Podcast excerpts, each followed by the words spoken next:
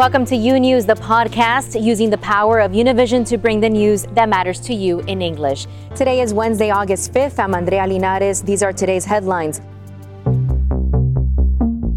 The coronavirus pandemic has now killed more than 700,000 people around the world, while here in the U.S., some school districts around the country prepare to reopen to students and teachers. The president taking to Twitter saying all schools should reopen after claiming the U.S. has the pandemic under control, even as death rates rise across the country.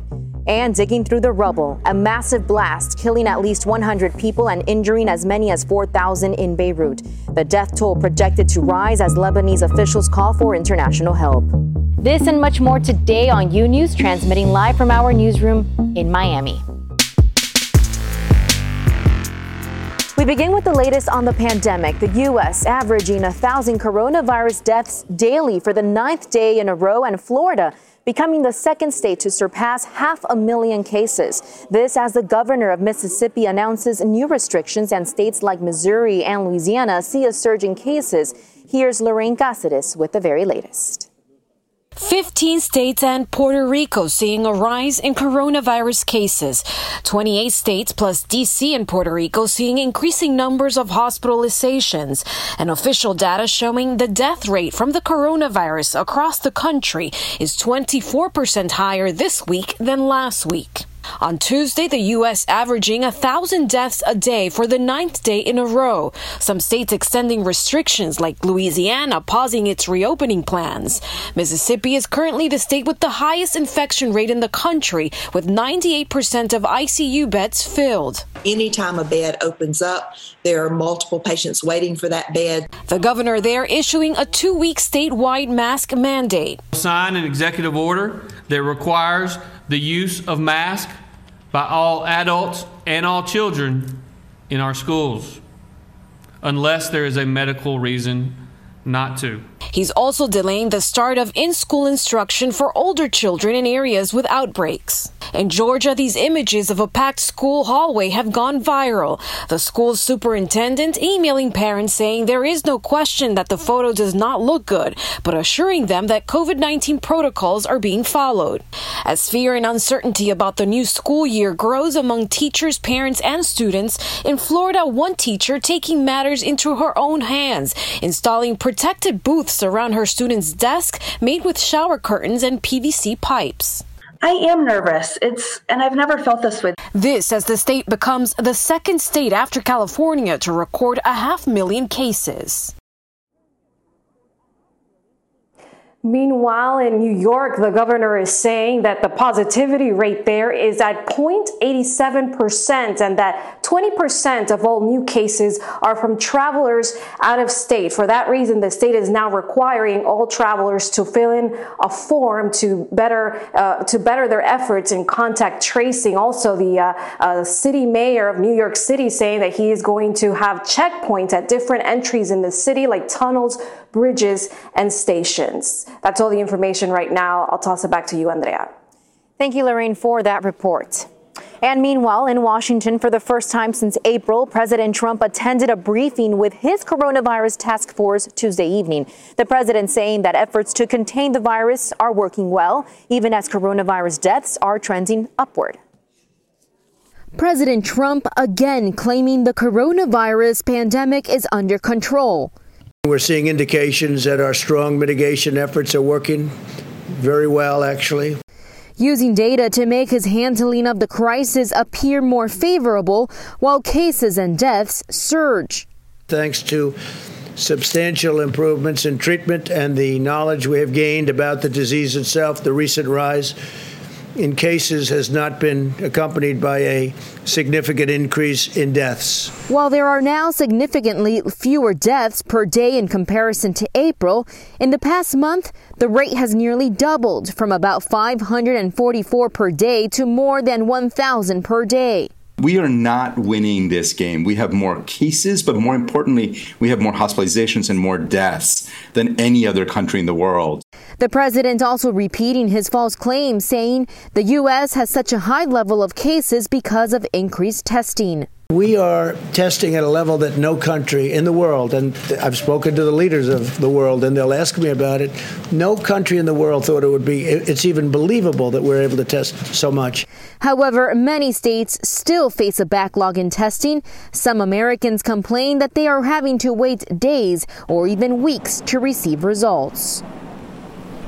Now, in regards to the coronavirus vaccine, another U.S. drug company has now released information that shows its product is safe and effective. That makes three companies with promising vaccine results so far Moderna, Pfizer, and now Novavax.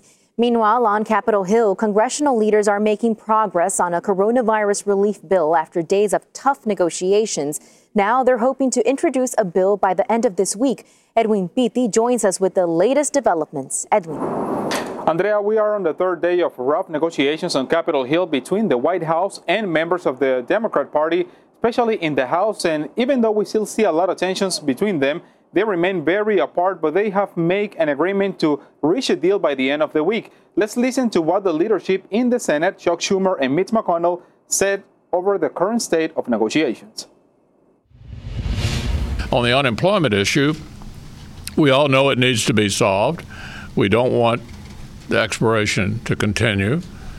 Uh, what we've suggested is a short term fix, as others have indicated. They've objected to that. A better outcome would be to get to a total solution sooner rather than later. And that's what I'm encouraging uh, everyone to do on both sides. Made some concessions, which we uh, appreciated. We made some concessions, which they appreciated. We're still far away on a lot of the important issues, but we're continuing to go at it. My view, the fundamental disagreement is the scope and depth of the problem and its solution. If they make a deal by Friday, they will be able to vote on this proposal as early as next week. Then President Trump will sign it. And then by the third week of August, they will be able to start sending out the second round of checks that millions of Americans have been waiting for. That's a very important issue right now because if they don't make an agreement by the end of the week, then everything could extend to September. And of course, at the end of the day, millions of Americans will, Americans will be suffering because they are expecting that money many of the times just to survive. Andrea? Edwin, let's also talk about the upcoming election. President Trump has repeatedly tried to discredit the mail in voting system, but just yesterday, he actually praised the mail in system in the state of Florida, a key swing state. What exactly did he say? That's right, Andrea. That's one of the main things that a lot of people do not understand about President Donald Trump. He has been attacking constantly many states that are getting ready to propose the voting through the mail. But yesterday, talking about Florida, the president making very clear that they are doing a very good job when it comes to setting up the system. But let's listen to what he said exactly at the White House. Florida's got a great Republican governor, and it had a great Republican governor. It's got Ron DeSantis, Rick Scott, two great governors. And over a long period of time, they've been able to get the absentee ballots done extremely professionally. Florida is different from other states.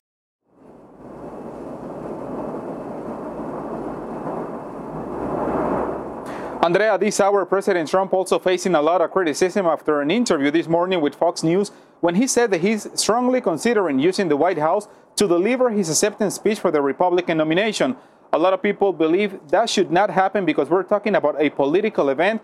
But in the last couple of weeks, President Trump has been calling for press conferences, and he ended up not taking questions from the press and delivering political speech style uh, events pretty much at the White House. Reporting live in Washington, D.C., Back to you, Andrea.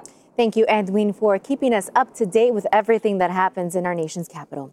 Meanwhile, today we are learning that Joe Biden will not travel to Milwaukee this month to accept the Democratic nomination for president at the party convention due to concerns about the coronavirus. And that's according to two people familiar with the travel plans. Biden had been planning to attend the convention in person and deliver his acceptance speech, but now those plans are apparently off.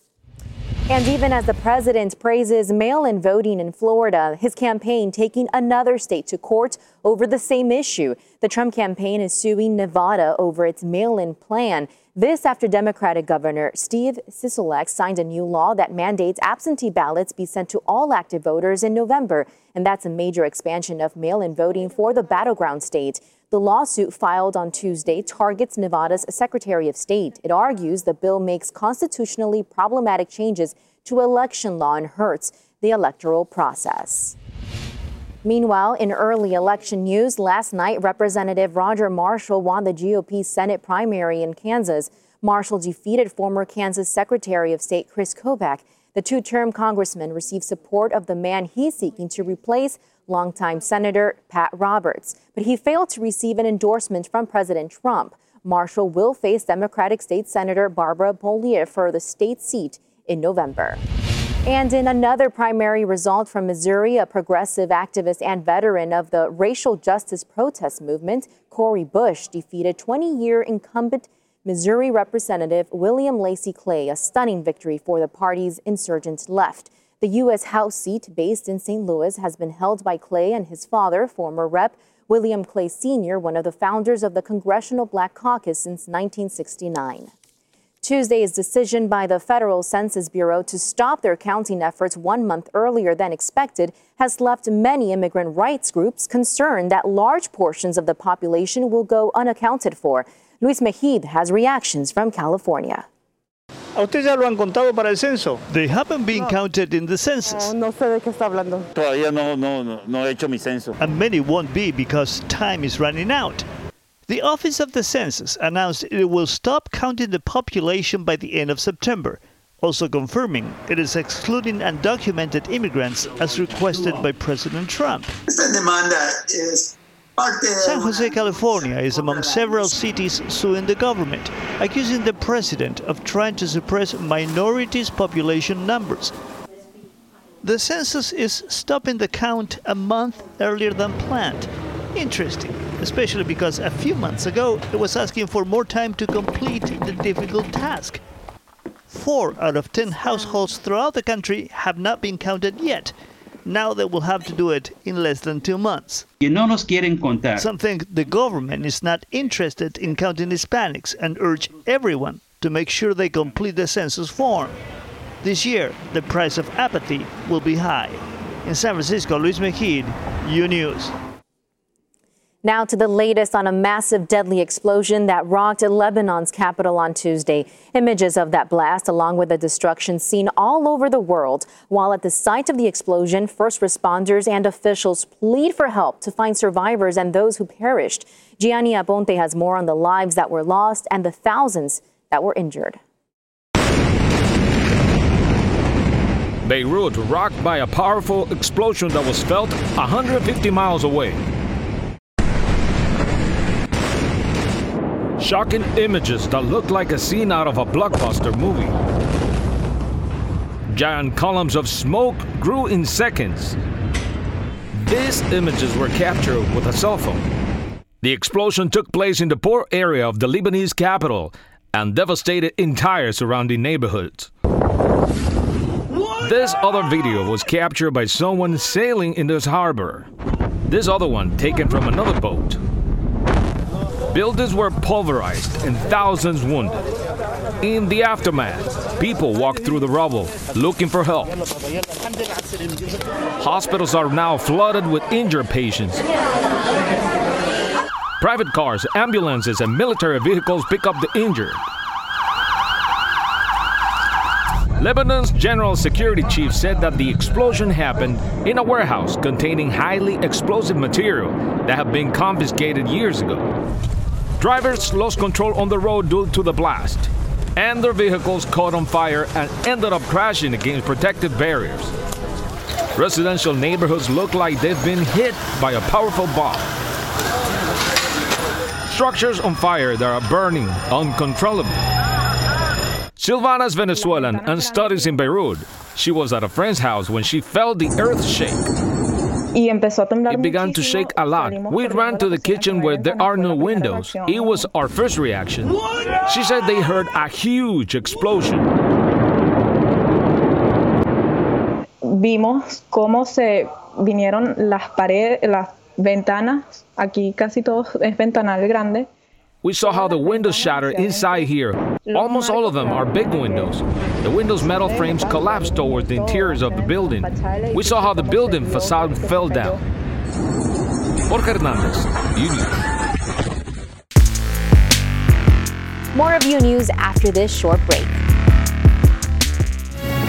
Imagine a daily newscast that speaks to you about your world in plain English. Each weekday, we partner with Hispanic America's most trusted news source to bring you the stories from home and abroad that matter to you. The Senate will turn itself into a courtroom. The private border fence is being installed. A police officer and three people were killed inside a Jewish supermarket in Jersey City. U News covers the news of your world and makes it easy to understand. Your world, your news.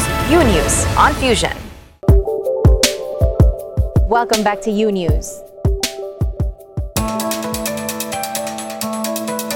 As Latin America continues its battle with the coronavirus pandemic, Peru announcing that the country has topped 20,000 deaths. On Tuesday, the government registered nearly 200 new deaths. Overall, Peru has reported nearly 440,000 infections since the start of this pandemic.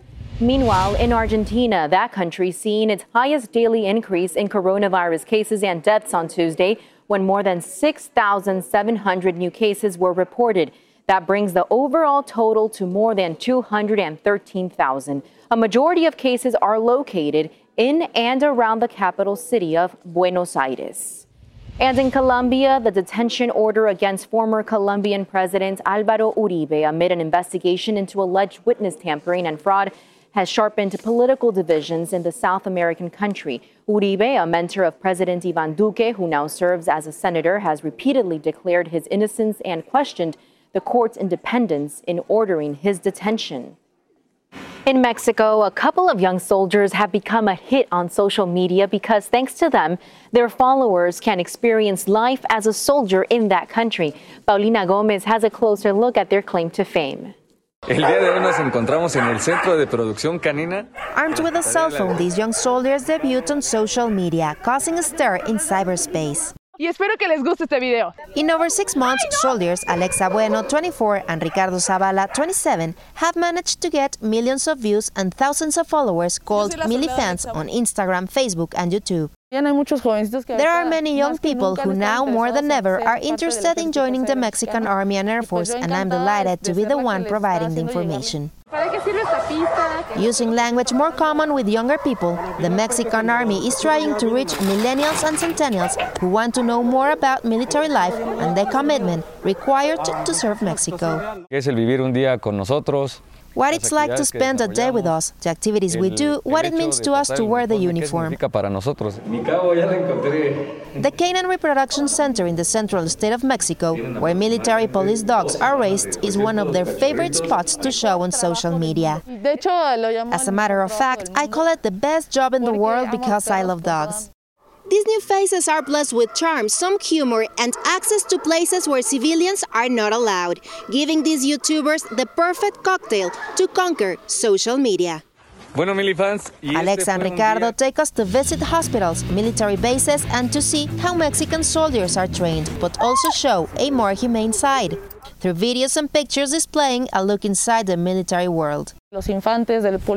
Soldiers, military police, cavalry from every service, because at the end, what matters is that the audience sees all of us.